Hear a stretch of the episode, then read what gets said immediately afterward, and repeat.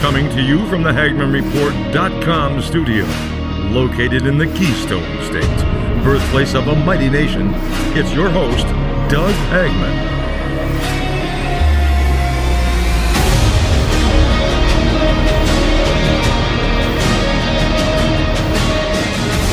Welcome to Hagmann. It is the Hagmann Report for today. It's Wednesday, December 22nd, 2021. Thanks for joining me. I've got a lot to get into.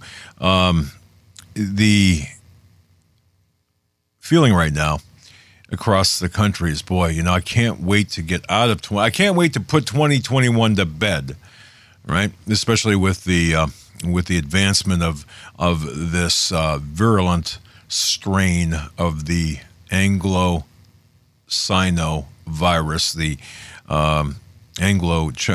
virus, the Wuhan virus, compliments of Collins, Fauci, Barrick, and Daszak. All right. Can't wait to get 2021 behind us.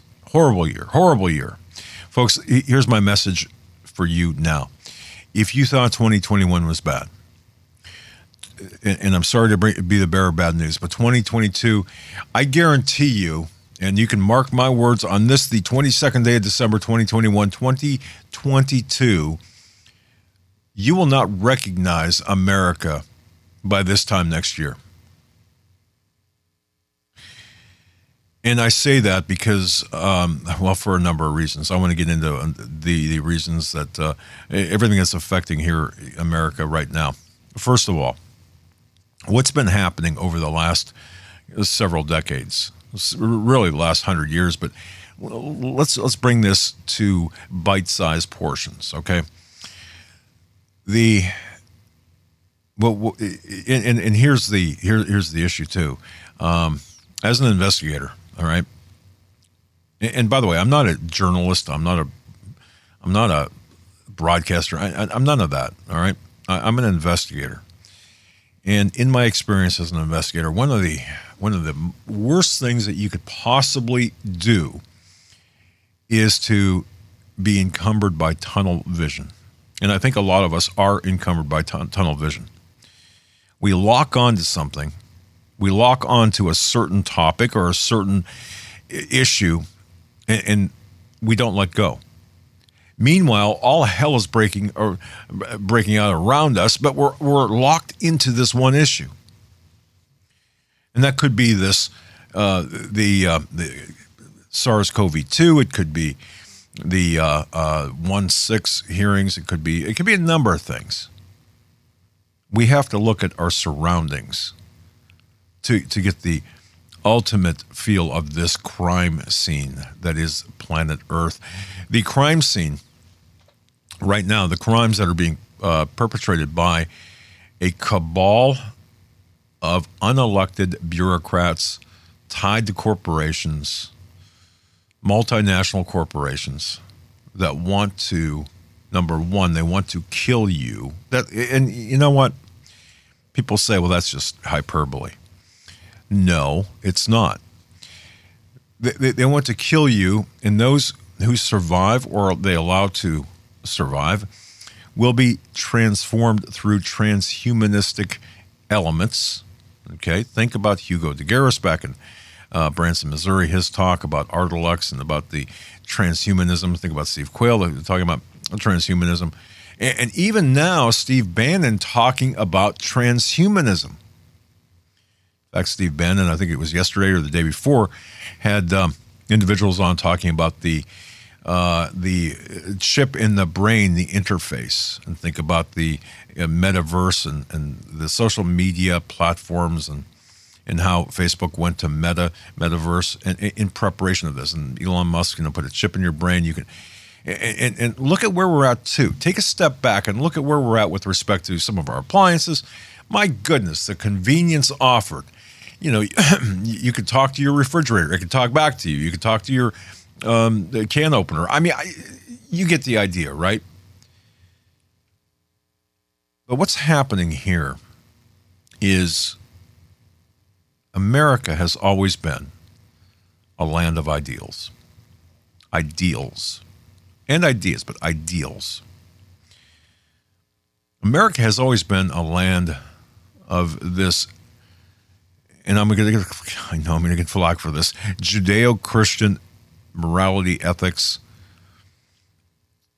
We can cut that down to Christian ethics, values. And you might say, well, no, it was never founded on that. And look, I'm not going to argue over that. What I'm going to say is this. Regardless of how you describe America, regardless of how you describe Western culture, it is Western culture that is responsible for all, almost all, I mean, 99.9% of everything that the world enjoys today, the innovations, the discoveries, all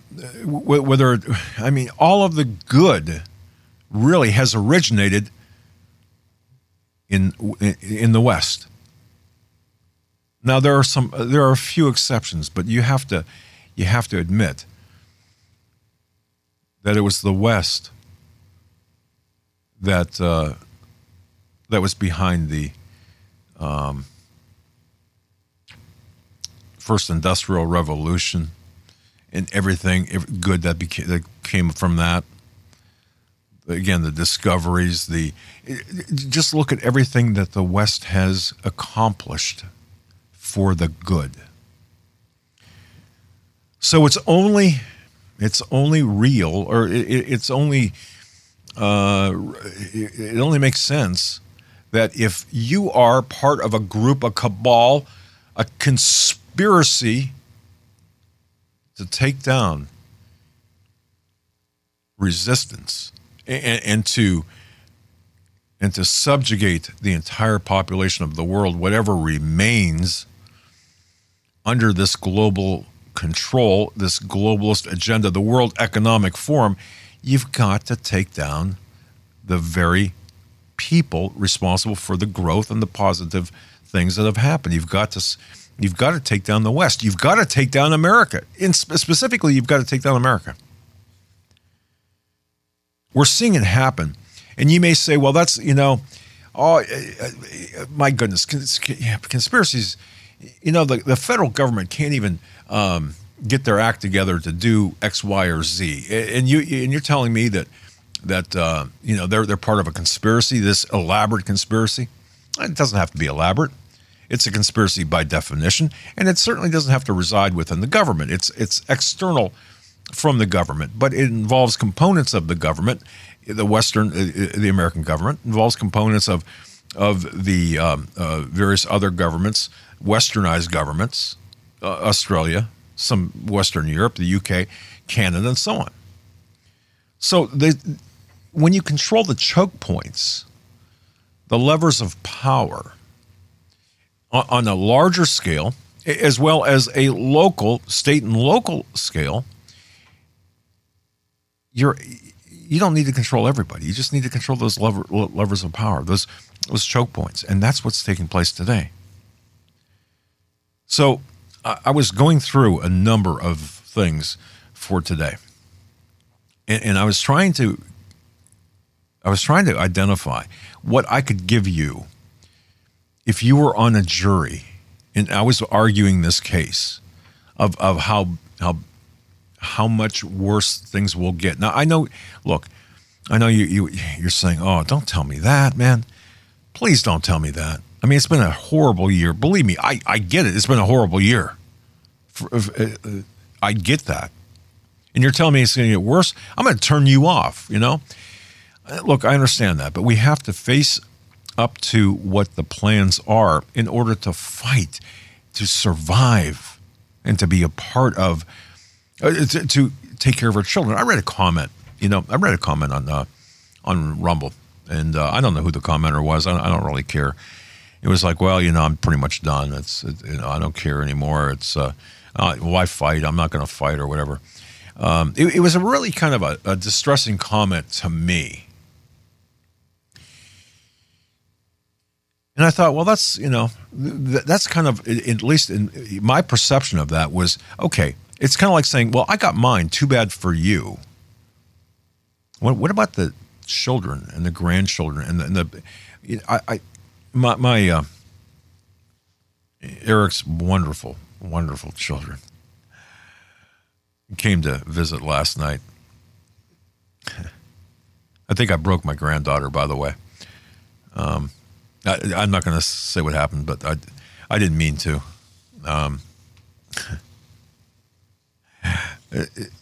Eric and Jackie, oh, they got just adorable children. I mean, and my granddaughter looks just like Jackie when she was young, and oh, she's just so cute. And my grandson, they came over, and I looked at them.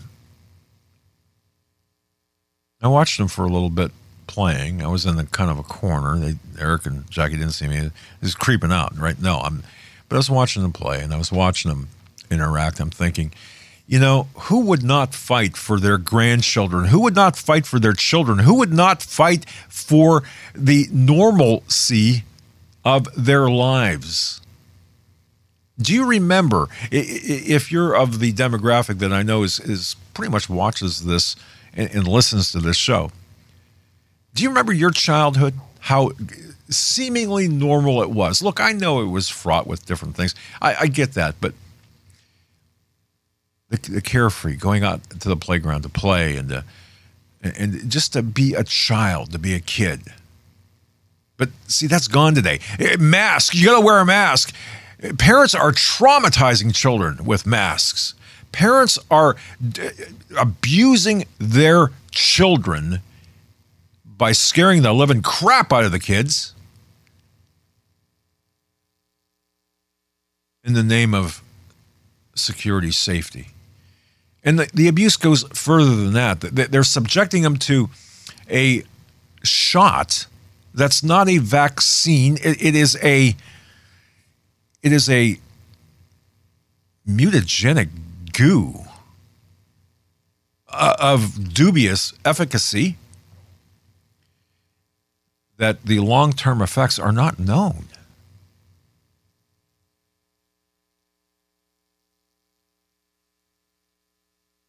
Folks, let me tell you something. We are at a crossroads right now. Now, the time, if we were to graph this out in a XY axis, the time, of course, would progress to the, if you're looking at the paper, to the right, that's the time, and the event horizon would be the other side, the left side, the x-axis, I suppose, would be the event horizon, and we're seeing a graph play out here of the time.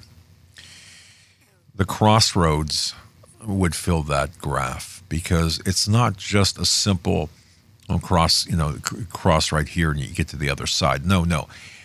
The crossroads is the journey toward the objective. I don't know if that made sense, but that's what it is. And along within this crossroads, whatever, there are things taking place right now that you can see, that I want to show you as evidence, if you're the jury, of what is happening. And it's by design. It is not by incompetence. It's by design. And yes. You know, I like Steve Bannon, but he's got a sign, you know, there are no conspiracies, and there are no coincidences. No, there are conspiracies. And I spent 35 years of my life investigating conspiracies and going after conspiracies. This is a huge conspiracy, multiple conspiracies. But pull back. Tunnel vision, bad. Pull back. Look at the entire environment. What do we have? Here in the United States, we've got a number of factors taking place, and I want to address the United States, but this is taking place and far advanced in other countries, further advanced in Australia, further advanced in Austria, Western Europe countries, where the population is being subjugated, imprisoned by the globalist powers, the unelected bureaucrats, the people like Klaus Schwab, the list of names I had, the multinational corporations, the monetary interests. But in order to get rid of the West, and specifically the United States, which is a great stumbling block to this objective, number one, they have got to do a number of things. Number one is to soften and then take down the resistance to their objectives. And each one of these I could spend days on. But think about this. In order to accomplish their objectives, the globalists, they've got to soften and then take out the resistance.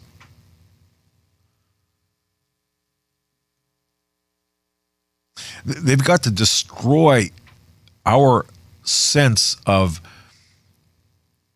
nationalism. Well, how do they...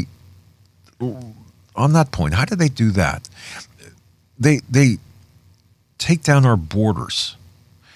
They are in the process of destroying our currency. Because really, what makes a nation? Defensible, identifiable, defensible borders. A money supply, which has already been debased, and we're going to be talking about that later in this program. They want to kill the U.S. dollar. They want to kill the dollar. And replace it with what? A global currency. Well, you might say, well, so what? It's money's money, whatever. That takes away the national identity, but even worse, it creates a greater surveillance state. Because the objective here, you know what the objective is. If you have read the Bible,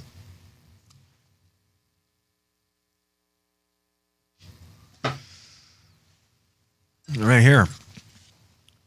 I'm not a preacher. I'm not a minister. But I read. You know the objectives here. And you know how this book ends. We win. But there's a whole lot of real estate between now and us winning.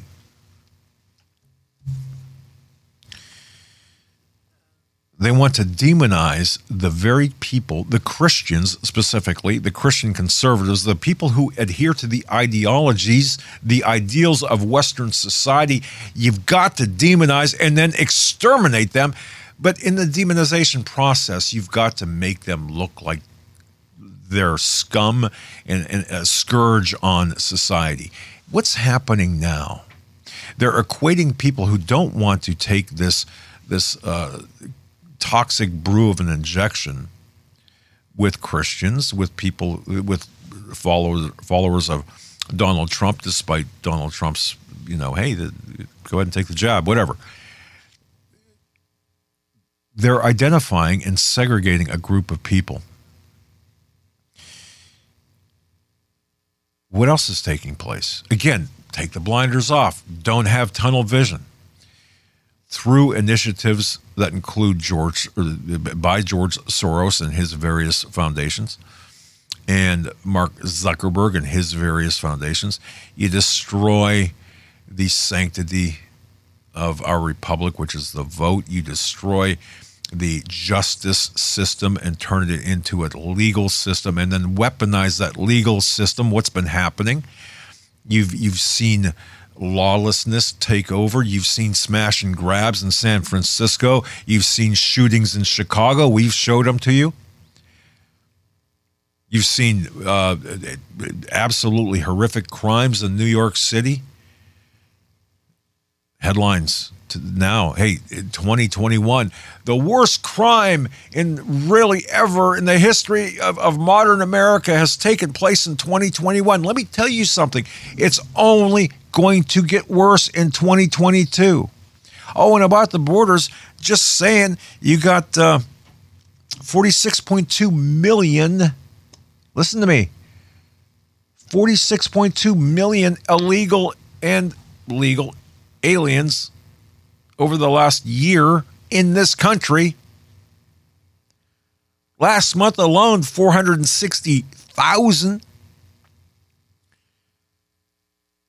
Since Biden has been sitting at wherever he sits, 2.2 million illegals coming across the border into this country. Just last month, November, 175,000 were apprehended at the southern border. The number who got away, more than that. You know, I was trying to find different numbers, and there are websites and there are videos and such, and I happened to notice this, and I knew this, but our channel. By the way, we're not on YouTube. Okay, Hagmann Report is not on YouTube. I saw, I don't know what in the world I saw, but it's not us. It may have our name on it, but it's not us. We're not on YouTube. YouTube had erased all of our content and taken away our 250,000 subscribers. The censorship part of things plays into this because they, and you know, the other part, the other side of that is in the quest for everything I was talking about, in the quest to take over this globalist conspiracy, yeah, the censorship, yes, you've got to take that down, but you also have to replace it with propaganda that's taking place right now. Folks, listen to me. Listen to me.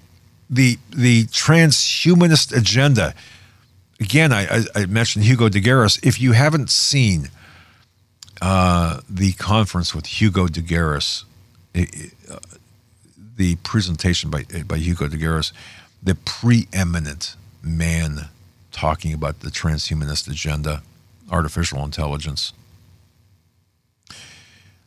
You've got to, maybe I'll put this up on HagmannReport.com. I can't put the actual presentation up, but at least the link. Search out True Legends Conference, Hugo de Garis, and then watch that. It's a fee base. It's beyond a paywall. You're gonna have to. I don't know. It's Gen 6. I think Gen6.com. But nonetheless, the objective here is to turn us all into obedient robots through AI. And this is AI is already here. You know, we're interfacing with AI. Every time you go to the ATM, there's an AI program that makes sure that that the transaction is not fraud-based, and it kind of watches, you know, it programs essentially watches your habits and programs your habits through this learning AI process. We've seen ample examples of AI, artificial intelligence, but I digress. But see, all of this is taking place, and it's only going to get worse. So what's the big news today? Well, the big news today, of course, oh my gosh, you've got to cancel Christmas because why? Well, Omicron, this virus, is going to kill you. You're all going to get infected. You're all going to have this virus. So you can't have Christmas. Hey, Chicago, right? Or Boston's already coming through with... they're fixing on locking that city down. I think Boston and I think Chicago and some other cities. New York's already locked down. But that's a means. That is, you know, you've got motive, means, and opportunity. The motive is, of course, subjugation and then eradication, subjugation, and then complete takeover. That's the motive. I want your stuff. I'm going to have it. I rule the world. I'm one of the elite people. And many people who are not part of the elite in reality think they are. And, of course, they're going to be just one of those people who are expendable. But I digress. But, see, you can't have Christmas. Fauci said you can't have Christmas. Biden, this hollow shell of a man, that Mr. Potato Head Biden, comes on and you know, yesterday. And, of course, his prime time is 2:30. It's kind of like the early bird special at the rest home, right? He can't last until prime time. No, he's going to do it at 2:30. But, again, a little digression there. But let me bring you let me take one point. Let me take one part of this and bring you evidence. And this affects all of us. If you're watching this and listening to this broadcast, I'm going to tell you right now, it affects you. Because who you listen to, you got to be careful who you listen to. You got to be careful which alternative news channels, or really the real news. You've got to be careful who you listen to. You've got to be careful when you make plans saying, look, I'm not going to comply. So you make alliances. You've got to be careful who you make alliances with. Case in point, I had mentioned number one, it was soften and then take down the resistance. Darren Beattie from Revolver News, I'm going to tell you what, he did a fantastic, just a tremendous investigation. The January 6th commission, right? The illegitimate 1-6 committee is taking place right now. And that is being broadcast. MSNBC is all about that and all about how you're going to die if you don't get the jab. But the 1-6, let's take a look at this.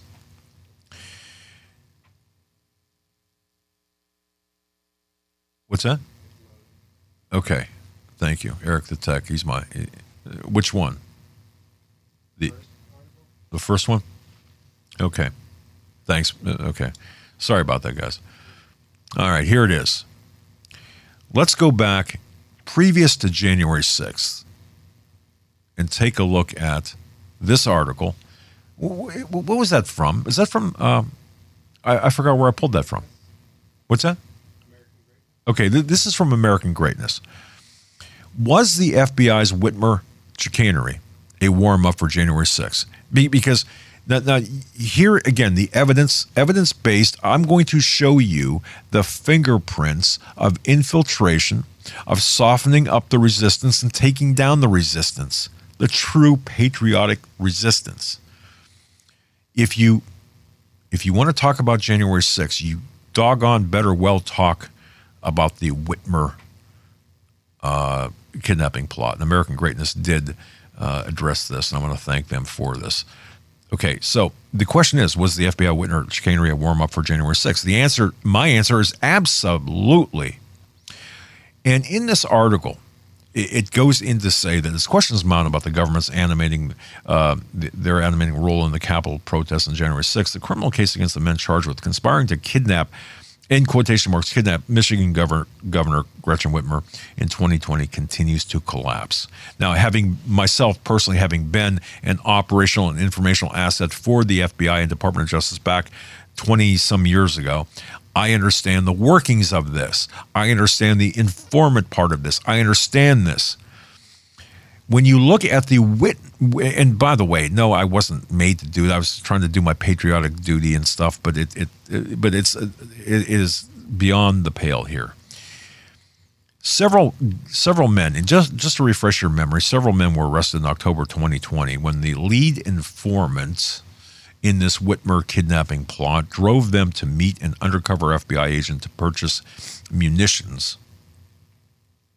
The six-month-long scheme's dramatic conclusion. Now, news of this shocking plot, it just was, remember? Oh my gosh, how could this happen? It made national headlines as early voting was underway in Michigan. Biden, Whitmer, the media blamed Donald Trump for inciting an attempted domestic terror attack. And this is what they're trying to do, and this is what they're succeeding in doing, is convincing your family, your neighbors, people who don't know you, but your neighbors and your family members, yes, your family members, that you, whether or not you were part of 1-6 or part of any, that you are a domestic terrorist, that you are a threat to them, you are a threat to the collective good, you are a threat to the nation. This is what's taking place. So anyone who has this... this patriotic vision is going to be demonized. Anyone who wants to remain autonomous, anyone who wants the country to remain a nation will be demonized, and consequently, your family's going to turn you in. Your neighbor's going to turn you in. I'm going to tell you, people in your own house are going to turn you in, and you're going to be dealt with. This is going to happen in 2022, but in this case, with Whitmer, there was a key phrase or a key paragraph here that when you look at this Whitmer kidnapping, you cannot separate this from the activities of a guy by the name of Ray Epps from the 1-6 ordeal here. And I'm going to put the link in the program description box at HagmannReport.com for American Greatness.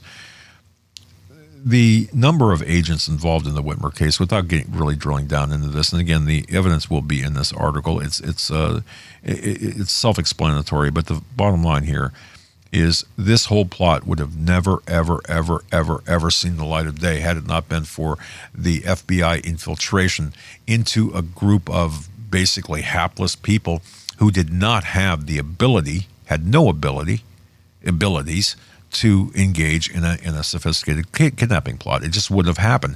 This was a wet dream of a weaponized FBI in order to demonize the resistance by cultivating homeless people even. Yes, homeless people. I left the papers on the printer, but involved in this were people that had no means, no methods of carrying this out. But you had this infiltration, much like you have infiltration in the alternative media, much like you have infiltration everywhere. And this is only going to get worse. So I'm going to leave that link there. I'm going to go to the next link here. I'm sorry, I mentioned Revolver and Darren Beattie. No, before I even get to that, let's go to Jim Hoft, Gateway Pundit, that link. Let's go to that one right there. Now, this you got to really pay attention to. Again, this is a piece of evidence, a critical morsel of evidence. A curious case of videographer Baked Alaska marched and filmed at the Charlottesville Tiki Torch March. Remember Charlottesville? He was there, conversed with Ray Epps on January 5th, broke into Pelosi's office on January 6th to film faces, but somehow spared from jail, ? Infiltration. When you look at this, you find that Tim Gionette, also known as Baked Alaska, the real name is Anthony Joseph Gionette, is an alleged white supremacist and anti-Semitic videographer who was a Trump supporter before. He really wasn't. And then he became a Democratic Yang supporter. He attended the January 5th and January 6th rallies in Washington, D.C., and broke into Nancy Pelosi's office. And you know what? You know what his task was? And again, I speak from experience.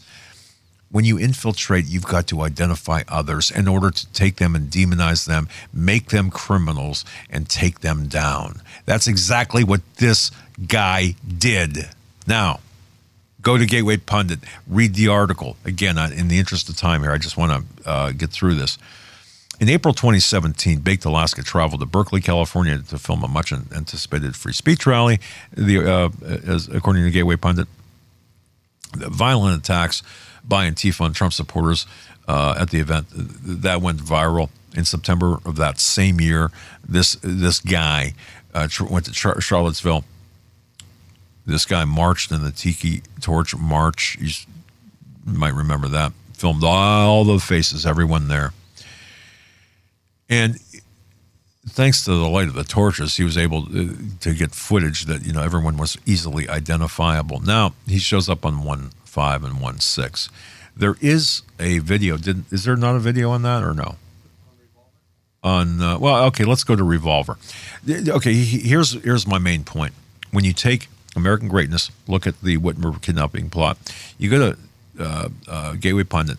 Read that article. Again, the links will be in the program description box at HagmannReport.com. Not on Rumble, not on Brighteon, but you got to go to HagmannReport.com and click on the links.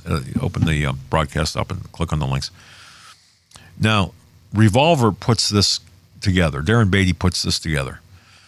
Let's go to Revolver because this is kind of the closing argument, if you will, which puts it all together. And it does have some videos as well. When you understand what happened at the Capitol on January 5th and January 6th, this entire thing was an intelligence operation in order to take Donald Trump supporters, or to really more accurately, take the people who really care about democracy, really care about the Constitution, the representative republic in which we live and under which we operate, under which we have our hopes, dreams, and life, as well as this Christian conservative ideal and ideology, okay? You've got to destroy that. So how do you do that?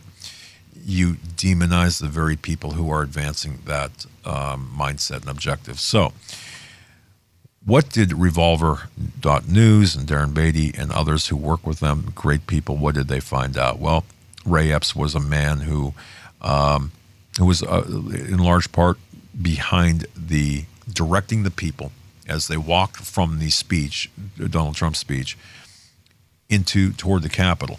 What Ray Epps did, in addition to the other gentleman I mentioned, they took down signs, they took down signage, they made it so it appeared, well, they made it so entry into the restricted area, it didn't look as if there was any kind of problem with entering into that restricted area. Now, bear in mind, they were also helped by Capitol Police, assisted by Capitol Police and other security forces there. So what Epps did was, and his assistants did, working on behalf of the Department of Justice and FBI, yes, though the FBI specifically, remember the same FBI that had the kissing twins, or kissing cousins, Spanish cousins, I guess,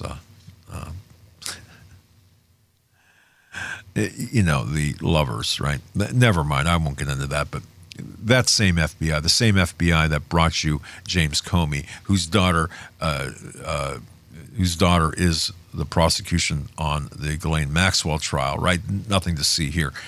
But what Ray Epps did was he, and the people around him, made sure that the people walking from the speech toward the Capitol were pushed into or guided into this restricted area, and the signage was taken down, the fences were taken down.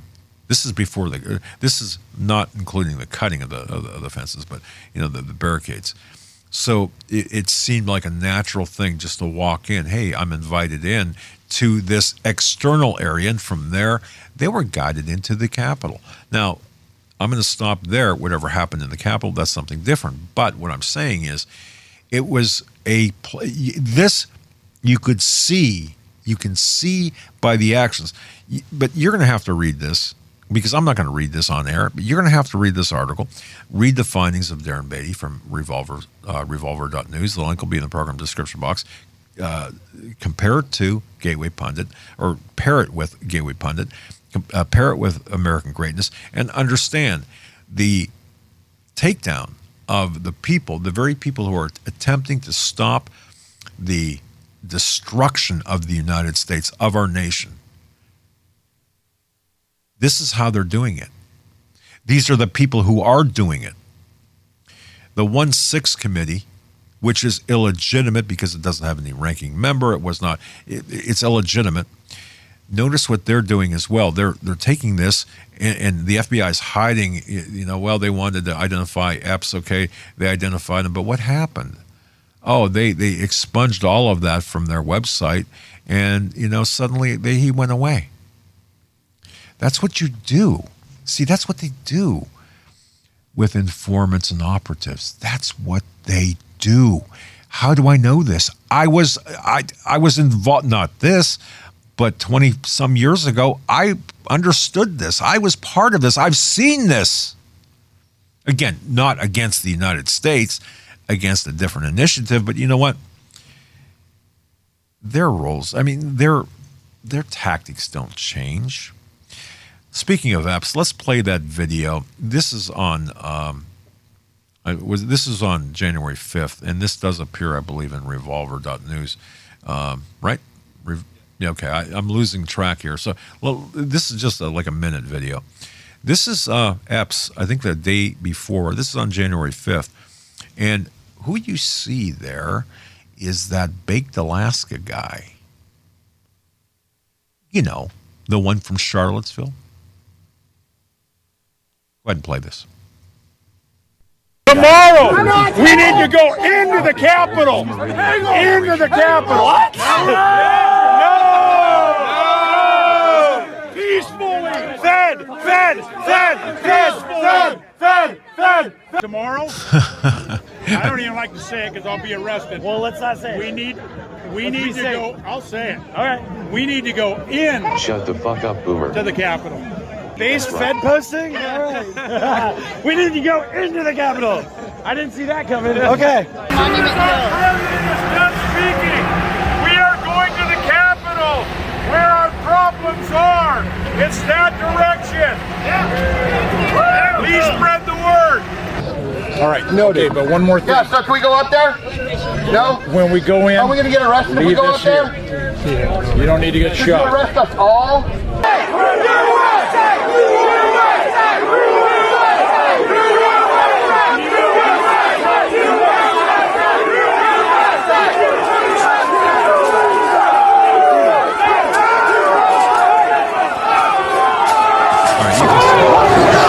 time. Go ahead and look at the Revolver article. Watch the company videos there. You saw it, okay? And you saw the accusations. You know, people aren't stupid. We're not stupid. When he says, we're going to do this, we're going to go in there, they're yelling, Fed, Fed, Fed. Yet this 1-6 committee, what are they doing? They subpoenaed Steve Bannon, and he said basically stick it in your behind, because no, you know what, I'm not gonna go. It's a sham committee. You've got no authority. And I want to talk to Richard Proctor about the powers that Congress has, the powers that this committee has, and all of this. But again, let's not lose tunnel vision, because when we have tunnel vision, when we drill down into something, which we need to do, but when we drill down into one thing, we lose sight of everything else. We lose sight of the bigger picture. We lose sight at what they are doing, what the globalists are doing, the string pullers, not the people you see on the camera. What they're doing, they're creating the environment, a toxic environment for people like us. This 1-6 committee, hey, we're going to criminally charge Steve Bannon for not honoring a subpoena. Well, you know what? You might as well charge and arrest and imprison Eric Holder. What is he? He's something special? Because Eric Holder is in contempt. Remember that? How about Lois Lerner? In contempt. Where's the justice there? There is no justice. Roger Stone invoked his right to Fifth Amendment because it's true. And I've had this experience with reporters. You say something and it gets twisted. And all of a sudden the words just, So you keep your mouth shut. You don't talk to reporters. And you certainly don't talk to the police and the FBI. And you most assuredly don't talk to an illegitimate 1-6 committee. They're going after Bannon. They're going after Roger Stone. They're going after Alex Jones. They want to put Alex Jones in prison. They just don't want to shut him up, censor him. They want to put him in prison. And guess what? We're not far behind either. This platform was involved in reporting on the events of January 6th and involved with some people on the ground there. And there's been inquiries made. I'm not going to talk about that, because the more I talk about it, I'm just not going to talk about it. They want us neutralized. This is why you have to be careful, too, of who you listen to and who you bring in. So the bigger picture in all of this, what you're seeing is really a TV show. It's a stage play. It's stagecraft. You're seeing softening, taking down the resistance by demonizing the resistance, by equating Christian conservatives who want to see the Constitution saved and preserved. You're seeing them called domestic terrorists. You're seeing them called anti-science, anti-vaxxers. You know, anything that, any mud they can throw, they're throwing at us. That's just one. Of course, they want to destroy nationalism by taking away our borders, our currency, killing the dollar. They want to demonize the populists and again the Christian conservatives and the, you know, I mentioned smash and grabs, the crime and stuff like that. Soros, DAs all across the country. You see lawlessness rampant. You see more crime than ever before. You see more killings than ever before. It's only going to get worse because why? It's because the demons, the devils, the demonic scumbags like Soros, like Bill Gates, like Fauci, like Peter Daszak, the people that you don't know, that you know, who? The people at the FDA, the people at the CDC, some of them, not all of them, but some of them, the people within this Biden, illegitimate Biden regime, little Chucky doll, Jen Psaki, the spokesperson for the demonic, illegitimate Biden people. They're all part of this. And yes, conspiracies exist. And yes, we are watching a conspiracy. We are watching a crime play out. The entire planet is a crime scene.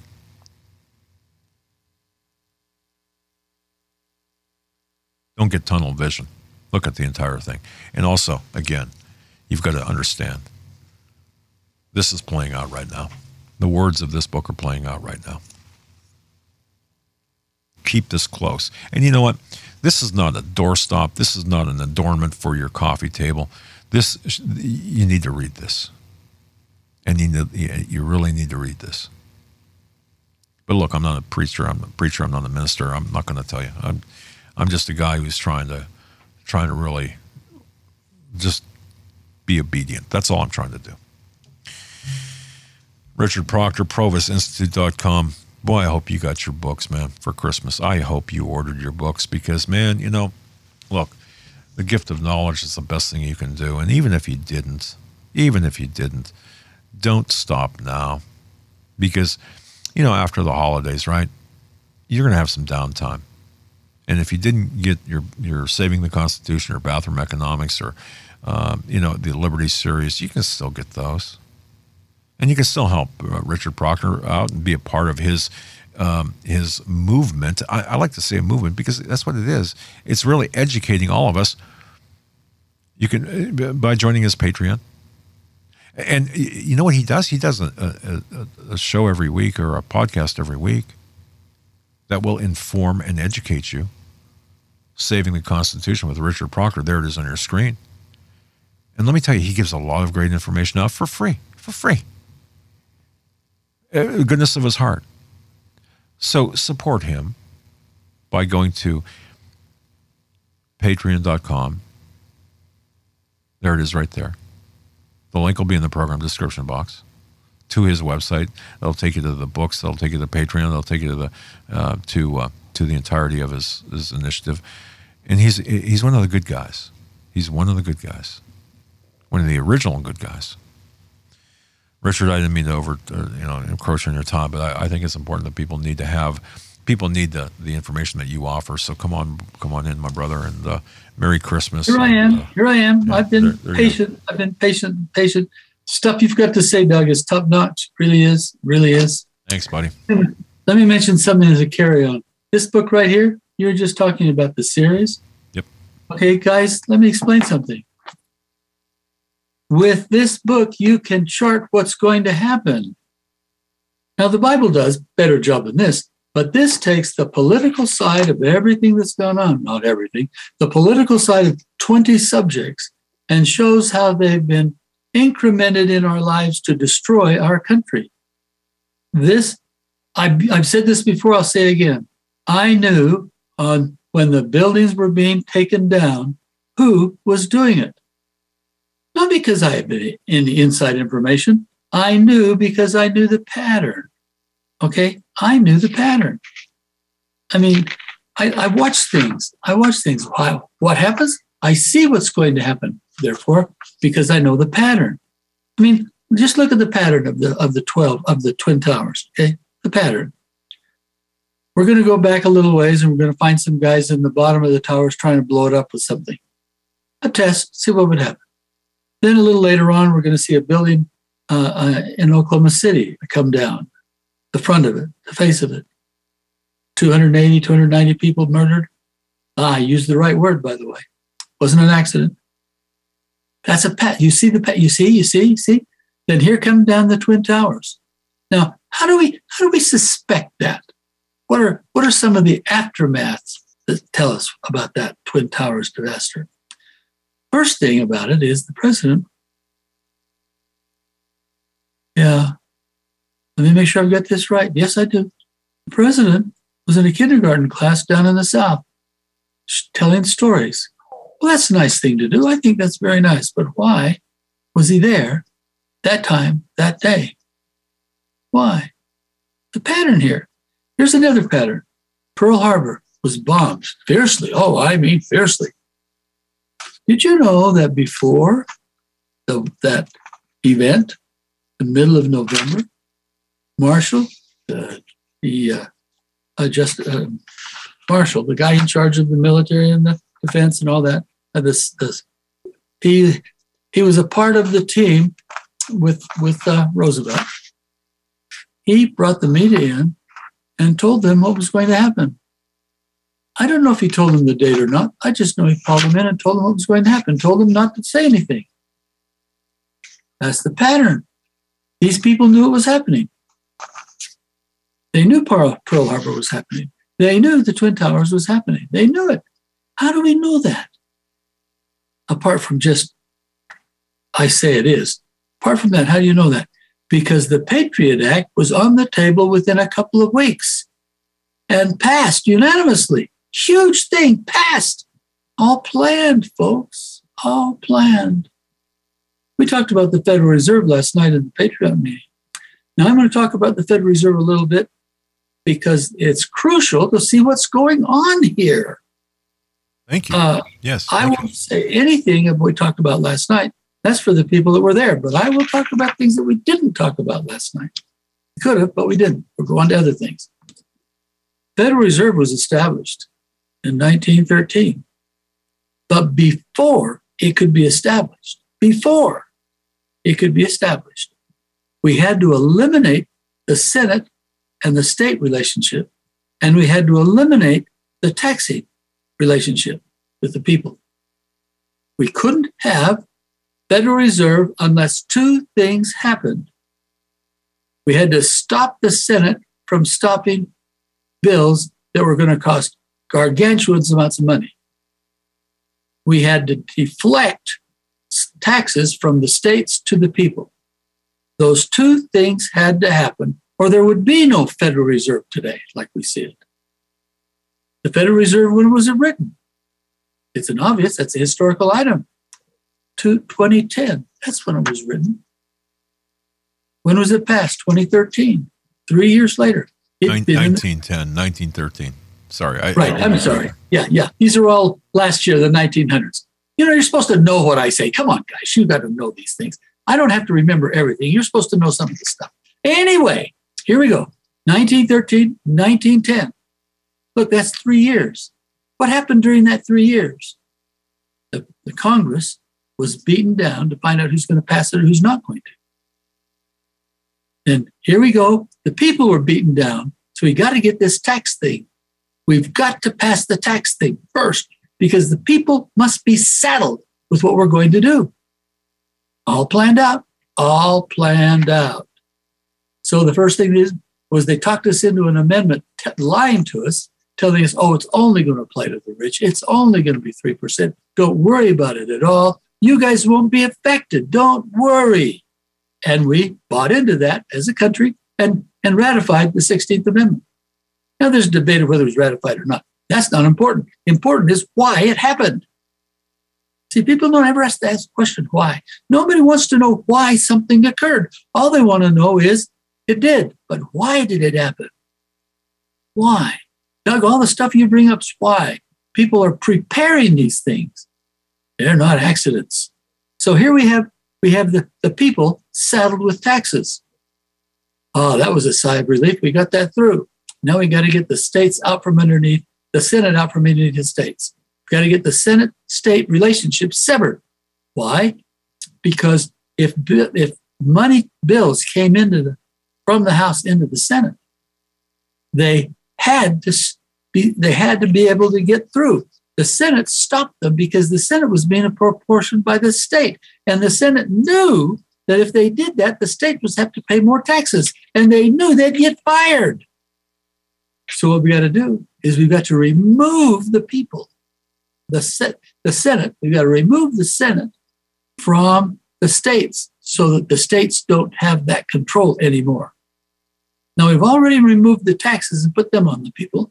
Now let's get the Senate out of the picture so we can get these bills through that we want to spend money on.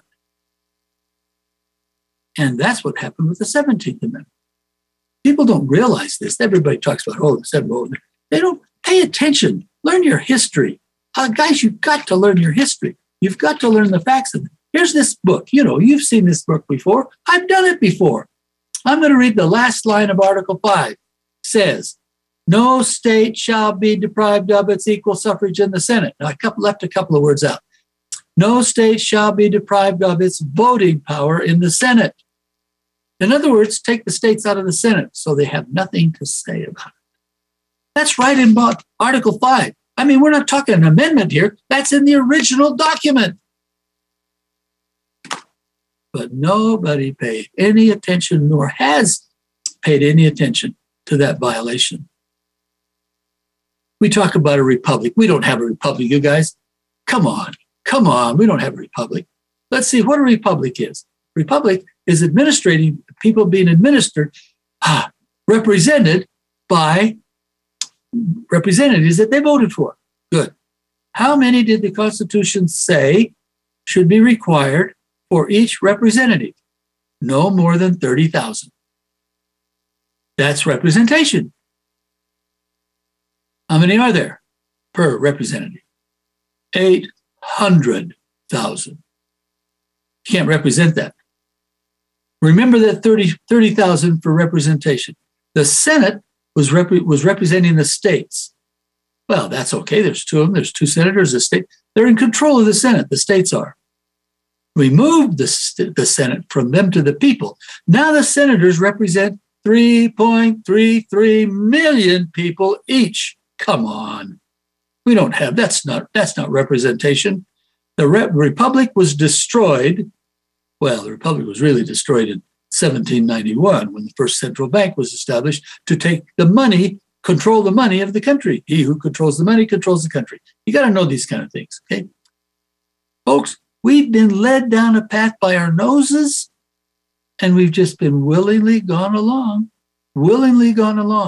Now, look at what happened in 2020. We have been so, what's the word I want to say here? We have been so watered down as people. We've had our ideas and our thoughts so controlled that we've lost track of thinking. We don't do it anymore. We're not taught to do it. I want to say this. This is just a question. It's just an out question. There's a lot of people in this audience that have been to school. A lot of them have been to college. Now, I want you to think back. How many essay questions did you encounter in your educational process? Essay questions. Not true or false, not multiple choice. Essay questions. How many did you encounter? Not very many. Do you know why? Because essay questions develop thoughts. Multiple choice develops guessing. True and false are 50% possible without even reading the question. We've got people trained to not think. Not think. So the question why, you see, the question why is very important. How is very important. But you can't answer why unless you think. And nobody's taught to think. We're taught to parrot what the government tells us. And how does the government tell us that? Through a media who we think is valid. And it isn't. I'm going to make a bald-faced statement. Trump would say this. He said this during the Obama administration. I'll give you $1 million if you can find me a legal birth certificate of this guy. Well, I can't finance that, but I'm going to say it. I could give you $1 million if you could find a truth in a national broadcast yesterday. Now, I really can't do that. But the idea is there. Can you find a truth in a national broadcast yesterday? Just one truth. I didn't listen to any of them. I have no idea. But most of this country did. And I'll bet you can't find one truth. I'll bet you could go back a year and the number of truths you could find could be listed on your hands, perhaps. I saw things that were absolute lies. People made copies, tape, pictures, movies. They went with their phones and took pictures. They went with everything and took pictures of what? Hospitals. Why? Because the night before, the media had said these guys are inundated with bodies, body bags everywhere. Everybody's trying to get in. Oh, it's terrible. We're all going to die. And the next day, nobody's there. Absolutely nobody's there. And that wasn't just once, over and over and over again. They took pictures of things that happened to other places and put them there and said, this is in our hospital. And they took pictures out of Hollywood and put them, this is what's happening. And none of it was happening. None of it. All lies. But we sucked them up because we don't ask the question, why? We laugh at somebody who would watch a TV show and think it's real. We do. We do. Little kids watching the show. Mommy, did that guy really get shot? Oh, no, that's make-believe. Now, here comes Hollywood. The media doesn't tell us it's Hollywood. Here comes Hollywood with all kinds of things that are going to happen to anybody that doesn't get all the shots and doesn't wear his mask and isn't. This is what's going to happen to you. And they have people with blood gushing out and this and that and the other. And it's all true. It isn't true, guys. It's just like the 2-year-old saying, Mommy, did he really get killed? How many of you are saying, oh, look at what really happened? What am I going to do? So he put a mask on that wouldn't stop anything. I mentioned it before. The molecule is 252 pictometers. What does that mean? That means 0.0000, no, 3 zeros, pictometers.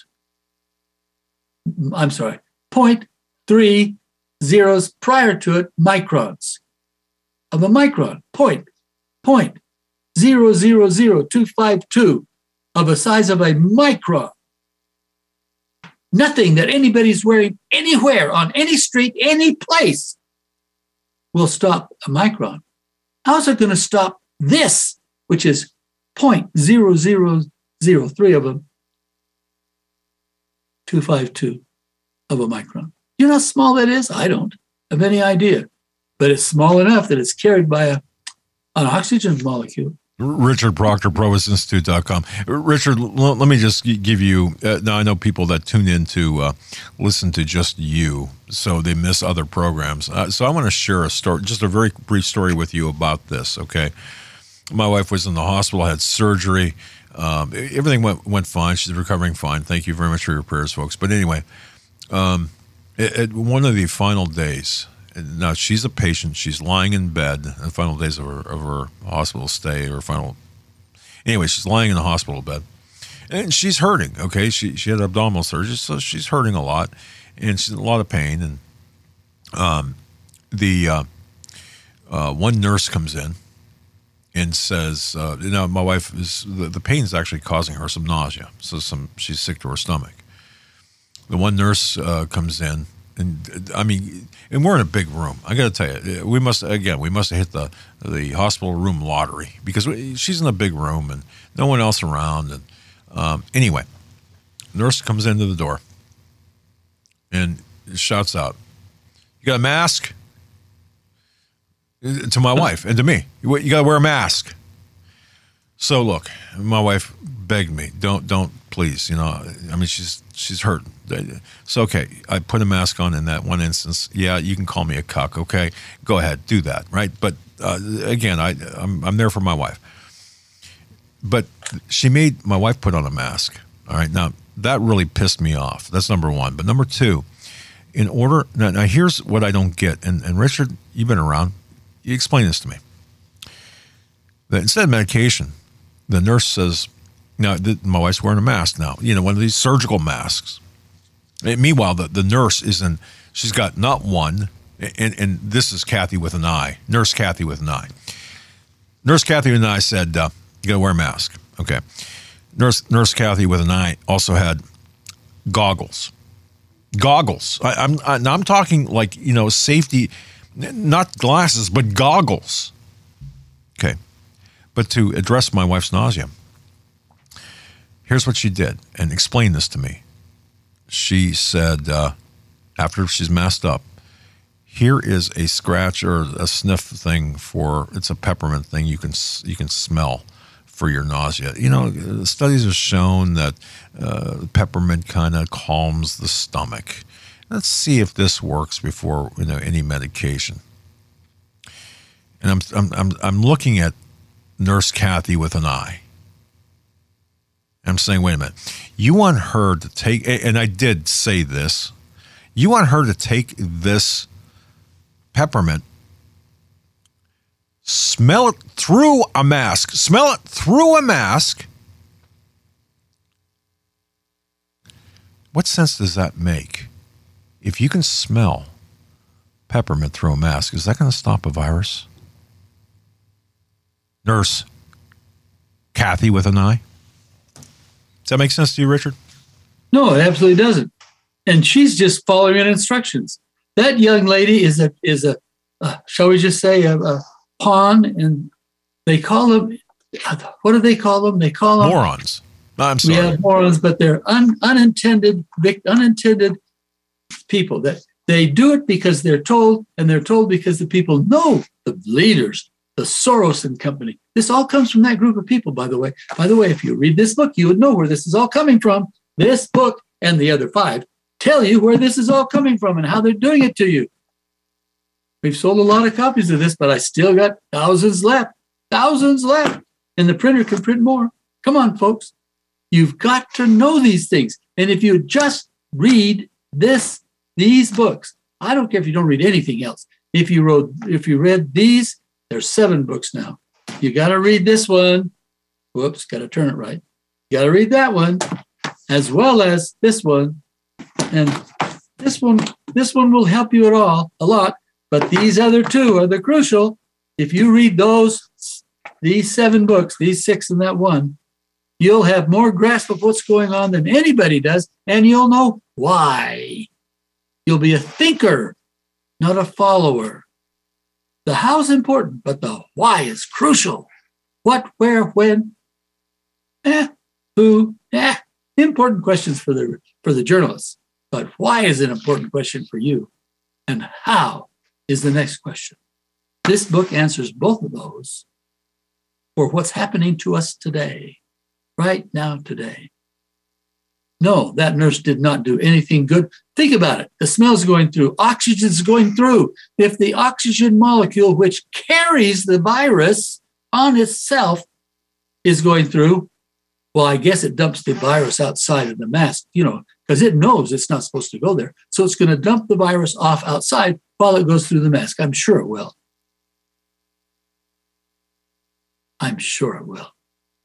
My head hurts. You know, guys, we're not taught to think anymore. We're not taught. You know, when I work with people in my school, everybody writes responses to every article. There are no answers, yes or no, multiple choice, none of that stuff. They write answers. I expect them to write them. I read them. I send them back, say, well, you know, what about this and this and this? One fellow wrote me an article, wrote an explanation, and I sent it back to him and said, well, you know, it's not exactly right. Look at it a different way. We went back and forth like that for, I don't know, 10 emails. And then I had to explain it to him because he still didn't get the picture. Why? Because we're not taught to think. We're taught to be whatever the little box says. You heard the term outside the box? That's not fiction. Outside the box is where it all is. It's where it all is. Talk about the Federal Reserve. I did. Let me just mention something. Didn't mention this last night. We'll mention it today. I'm going to mention something today. Well, I don't have to read it. I'll just mention it. Here we go. The Federal Reserve has no assets whatsoever. None. It has paper, pencils, computers, annotated stuff, ink, no resources, except the building itself, of course, and the desk of the computer. Okay, no resources. They don't have any money in the back room anywhere. So when somebody talks about the assets of the Federal Reserve, they only really mean the profits of that year. So here we go. The profits of the Federal Reserve, the year of 1940, okay, that era, were about $5 billion. Now, it doesn't sound like much, folks, because today we work in trillions, but that's World War II. That's in 41. We didn't even spend billions in the government yet. Okay, anyway, $1 billion. The profits in 45, 5 years later, after the war, were $45 billion. How come? Because every war puts money in the pockets of those people. That's why one of the reasons we have wars, because it makes money for those people, and they want the money. Federal Reserve came into action in World War I. How? Folks run out of money in Europe. They couldn't fight any longer. The war wouldn't have gone on to 17. It was stopped in 16. No money. You don't have money. You can't buy guns. Can't buy guns. You can't shoot anybody. You got to have guns. You got to have bullets. You got to shoot people. You got to have a war. We got to have a war. Buy more guns. Don't have any money. How do we do it? You go to a loan shark, right? So you're telling me like the Federal Reserve is kind of like a national or even international loan shark. Yes, it financed that war the last year because it didn't have enough money. So it did it itself to keep the war going. Now, the money was loaned, so they had to pay it back, and that's where the money came in. Interest in that. Let's talk about money, for example, just 1 minute. Doug, you get carried away on certain subjects. I do too. Let's just talk about money for a minute. You borrow some money. You pay it back. How much of that is profit to the bank or the credit union or the institution? It has to be a bank-type institution for this to occur. It isn't the guy down the street that's loaning money out of their cash. It's the guy down the street. It's the guy up the street that's loaning. It's what you borrow from in a bank or a credit union. Okay? Savings and loan was the same way. They closed those down. I'll explain that a little bit, just a little bit later. Okay, so here we go. Here we go. Money. You borrow the money. Who are you borrowing it from? Well, if you use a credit card, you're borrowing it from the restaurant initially. Then the restaurant takes your note and gives it to the bank, and the bank does what? Sends them some cash? Writes a check. You pay the bill. Let's make it a little bit clearer. Don't use a credit card, although that's a major income source. Why do you think they sent all these cards out? It's a major income source. Why do they want you to use cards? It's a major income source. Why do you think they don't want you to use cash? They can't make any money when you use cash, but they can make gobs if you're doing everything with plastic. So why do you think they want us to use plastic? First, to control. Second, to make money. That's it, you guys. There's nothing else in this picture. When you borrow money for a car, a house, or anything large, the bank pays for it. It does pay the bill with what the receiver of the check thinks is money from the bank, because we're taught to think that way. It ain't true, folks. It ain't true. When the payment's made, the money, what part of that money is profit to the bank? The answer I get is interest, of course. Absolutely not. The whole check is profit to that bank. The whole check. Why? Because they didn't send any money out. So they paid a penny to send a check or make an entry, and you're going to pay them the car $40,000 plus interest of $45,000, and they will have spent one penny, and you're going to pay them for it. What kind of a return is that? That's what banks do, okay? And I'm giving them the penny because they do have to write it, and maybe you got to give them a little bit more for stamps or accountants or something. But do you get the picture? Banks make money on you because you borrow money, and all of the money you pay them is profit, all of it. Where does the profit go? First, how much profit is there? How much money do you think in a year, let's just talk one day, how much money do you think in one day the banking system makes as profit, since they never gave any money to everybody every time they get as profit? How much money do you think they make in one day? I don't have any idea the real number, but I'll tell you this.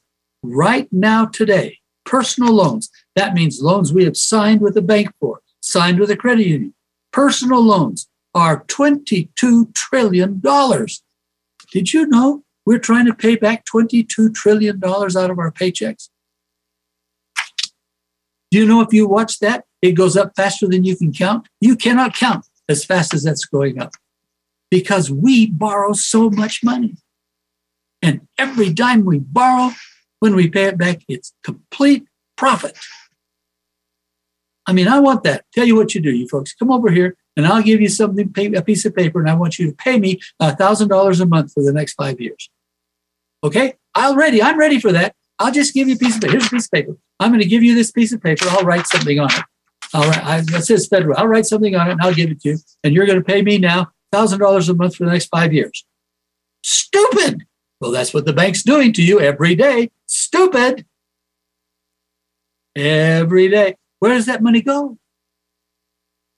Yeah, I want to know that. Where does that money go? Goes to the Federal Reserve every day. The Federal Reserve siphons off all those profits every day. They tell the bank that it's there for them to get if they need it, and they pay them interest on it, and they don't care. So the Federal Reserve is a private banking cartel. But yeah, so the interest is fiat money anyway, so they're not paying that either. You got to put this all in a picture. That money is going to the Federal Reserve. The Federal Reserve doesn't have any assets. So what's happening to the money, which would be an asset if they kept it? But what's happening to it? Well, the Federal Reserve sold stock, 1914. Owners, the people who own the Federal Reserve, bought that stock. Who are those people? Got to know that. Who are those people? Those people are the major United States banks that purchased the stock. Did I get a chance to? No. Even though I was there with money in hand. You know, I've been around since dirt. I was there with money in hand, said, I want to buy one of those shares. They won't sell me one. It's only going to go to the bank. Those banks, they're owned by somebody. Those banks sent their those profits to the people who owned them. Who are they? They're the major banks, Barclays, Credit Suisse, Deutsche Bank in Europe. Switzerland's full of them. That's who owns these major banks in the United States. Liechtenstein's full of them. That's who owns the major banks in the United States. They're the ones who own those banks. And who owns them? Who owns them? Rothschild and Company owns them. So every dime of profit your bank in your city makes on $22 trillion, which is what the debt is. I'm not going to say a year. I'm going to say that's the debt. That's what we're paying. I don't know how much each year we pay, but it doesn't matter. It's probably close to $1 trillion every year that we actually do pay. Actually, it's probably more like 2 or 3 trillion because there's a lot of money flowing. I mean, every bill, every building in the United States is mortgaged. Every one of them, they're all mortgaged. Everyone, every house, every home. There are a few that are not. Okay, there are a few. All of that money is going, all the bills those people are paying to the banks for all of that is all going to the banking system, and then it's whipping onto the up to Rothschild and Company. So I've got a question then for you. Yes. Okay. Why then would the push right now is really to kill the U.S. dollar and to replace it with a basket of currencies, perhaps, whatever, but also digitize that money because there's a lot of cash money in the black market, a lot of cash, evading surveillance and encapsulation by the Federal Reserve, I guess. But what would be the motivation to to crash the system that's enriching the, breaking the system that's enriching the Rothschilds and others. Go ahead, Doug. They're not crashing the system. They're just changing it. Changing it. Okay. It's exactly the same. There will be exactly the same profit for every person. It's just done digitally now with you under their thumb, as opposed to you paying stuff out of your pocket or maybe cash or something like that. They're not giving up any money. They're just properly getting it so they have more control over it. Who is they? Rothschild and Company. It's called the Illuminati. Oh, that's conspiracy. That doesn't exist. Oh, oh. Who?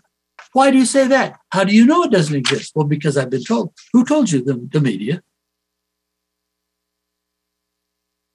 That's like going to the guy down the street, the loan shark, and saying, "You're going to loan me money? Yeah. Do I have to pay it back? No. You think that's true? No, that's not true. He's going to charge you interest every day. But he's not a bank, so he makes money only on the interest. So he's going to charge a huge amount of interest.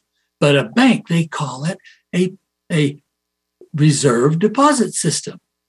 It wasn't devised right now. It was devised clear back in before Christ, way back in time it was devised. They already were loaning out more than they had, because the people didn't take all their stuff out of those. So they loaned out other people's money and they got paid back other people's money. Everything they brought back was profit. It was all profit. Folks, you got to understand the banking system, and we do not, and they will not teach you. What's the liability to a bank? I'm going to take, here comes the big bank, super bank. Here's the little bank. The little bank's failing. Why is the little bank failing? Because the Federal Reserve shut it down through excuses by the FDIC. The FDIC found stuff they didn't like, so the FDIC shuts it down. That bank's insolvent now. They tell everybody's insolvent. But they also say, don't worry, the big bank is going to pay all the take care of all the liabilities. Don't worry about it. What's the liability to a bank? The income stream. What? How's that a liability? The loans, the deposits that back up the loans. That's the income stream.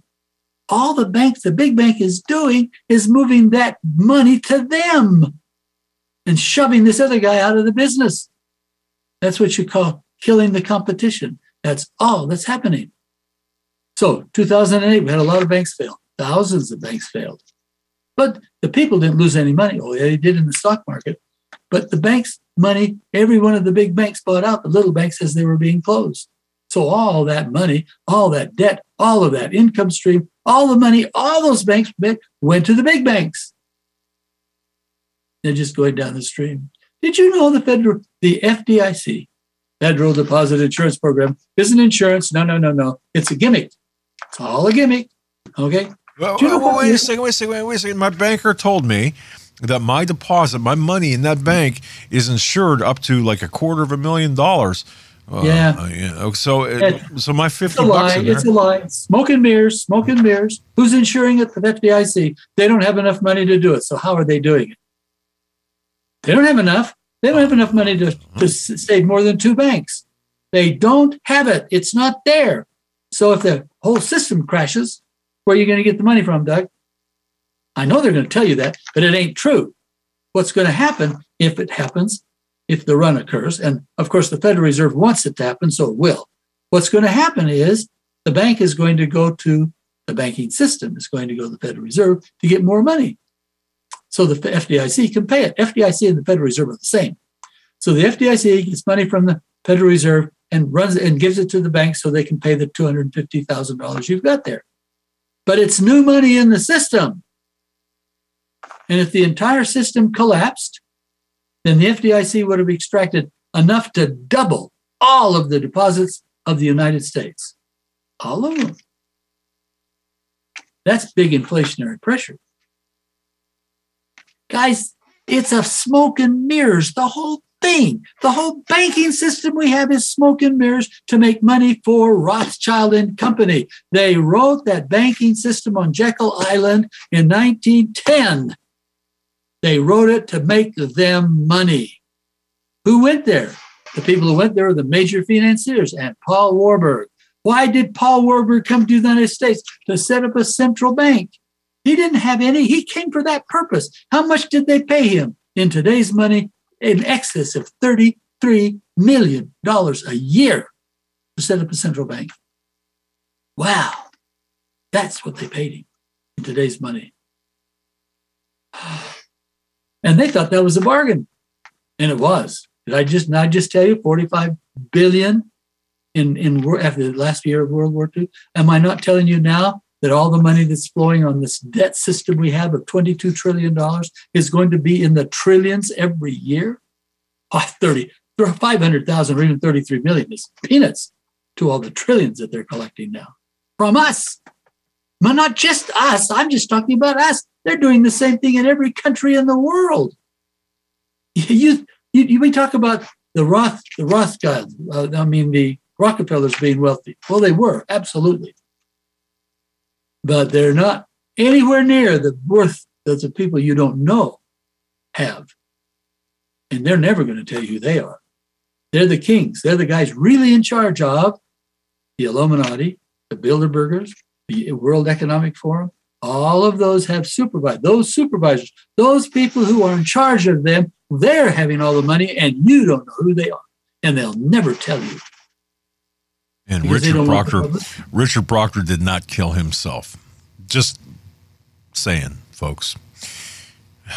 Richard Proctor, provostinstitute.com. I'm telling you, folks, understand that we are pawns in this game, that we are nothing but we are considered cannon fodder, collateral damage by these people that Richard Proctor is talking about. And make sure you get a hold of the Liberty series. Buy it from provostinstitute.com. There it is. There it is. Let me slide this over. So, okay. Oh, I can't get it on the screen. Now I can. There I am. I'm not on the screen, but I am now. There it is. You need this book, you guys. Yep. You need it. It will tell you what's going to happen in the future. Not by like the Bible does. It's going to tell you by teaching you the patterns, and the patterns will cause it to occur. Then you'll know. You'll know like I did. The Twin Towers were brought down by the federal government. The evidence came out. And we are witnessing, we are involved in the greatest crime, crime scene in the history of man right now. Richard, we've got about 4 minutes. I can't believe how quickly time flies. 3 minutes. 3 minutes. Eric Tech just yelled at me. Yeah. So go ahead. Yeah, just think about what's happened in 2020. Did I just mention? I hope I did. If I didn't, I'll just mention it. The national debt increased by $5 trillion that 1 year. That's a 20% increase of the whole debt in 1 year. It's 4 to 5 times more than we've had any other year in this 21st century. It's gargantuan. What was that? That was because all the people went out of work. All the businesses were closed. Everything stopped because they locked us down. Then they send us a pittance. Every time they talk, they're going to send the people money. Oh, yeah, we're going to send them. So they pass $1 trillion bill, $2 trillion, $3 trillion bill saying we're going to help the people. And you'll get, about that much. And the banking system and the businesses will get all the rest to the ceiling. Well, you get this much, but you think you're getting a benefit. Now, what's really happening? The businesses that are closing, the big ones that are closing, not the little ones, the big ones, they're being paid by their government to close. Now, I don't know that. Nobody's told me that, but I know it. Okay? I know it. I'm trying to get this book. I can't even get this in the right place. I know it. This is what I know is happening. The government has gone to the owner of a meatpacking plant and says, shut it down. We'll pay you all the profit you will be, but plus 50%. So he says, of course, shuts it down. Nobody's got a job there anymore. They're out. And he's making just the same plus 50%. The governors, all these governors are putting edicts. How much are they making? There's no way to know, but I'll bet it's in the millions. Every one of them. All the legislatures that are passing the constitutional convention stuff, they're all being paid or they're being threatened like Perot was. Now, Scalia, if I said that right, Scalia. The judge, Now, he was killed. He was murdered in Texas. Why? Because he wouldn't accept the bribes. He wouldn't accept the money. And he did what was right. Pew! Nothing That's to what's see going there. On. That's what's going on. Absolutely. You'll know about it. And you know what, folks? Please subscribe to Saving the Constitution and also join Richard Proctor, provostinstitute.com. Make sure you join his Patreon. Richard, thank you so much, man. I'll tell you what.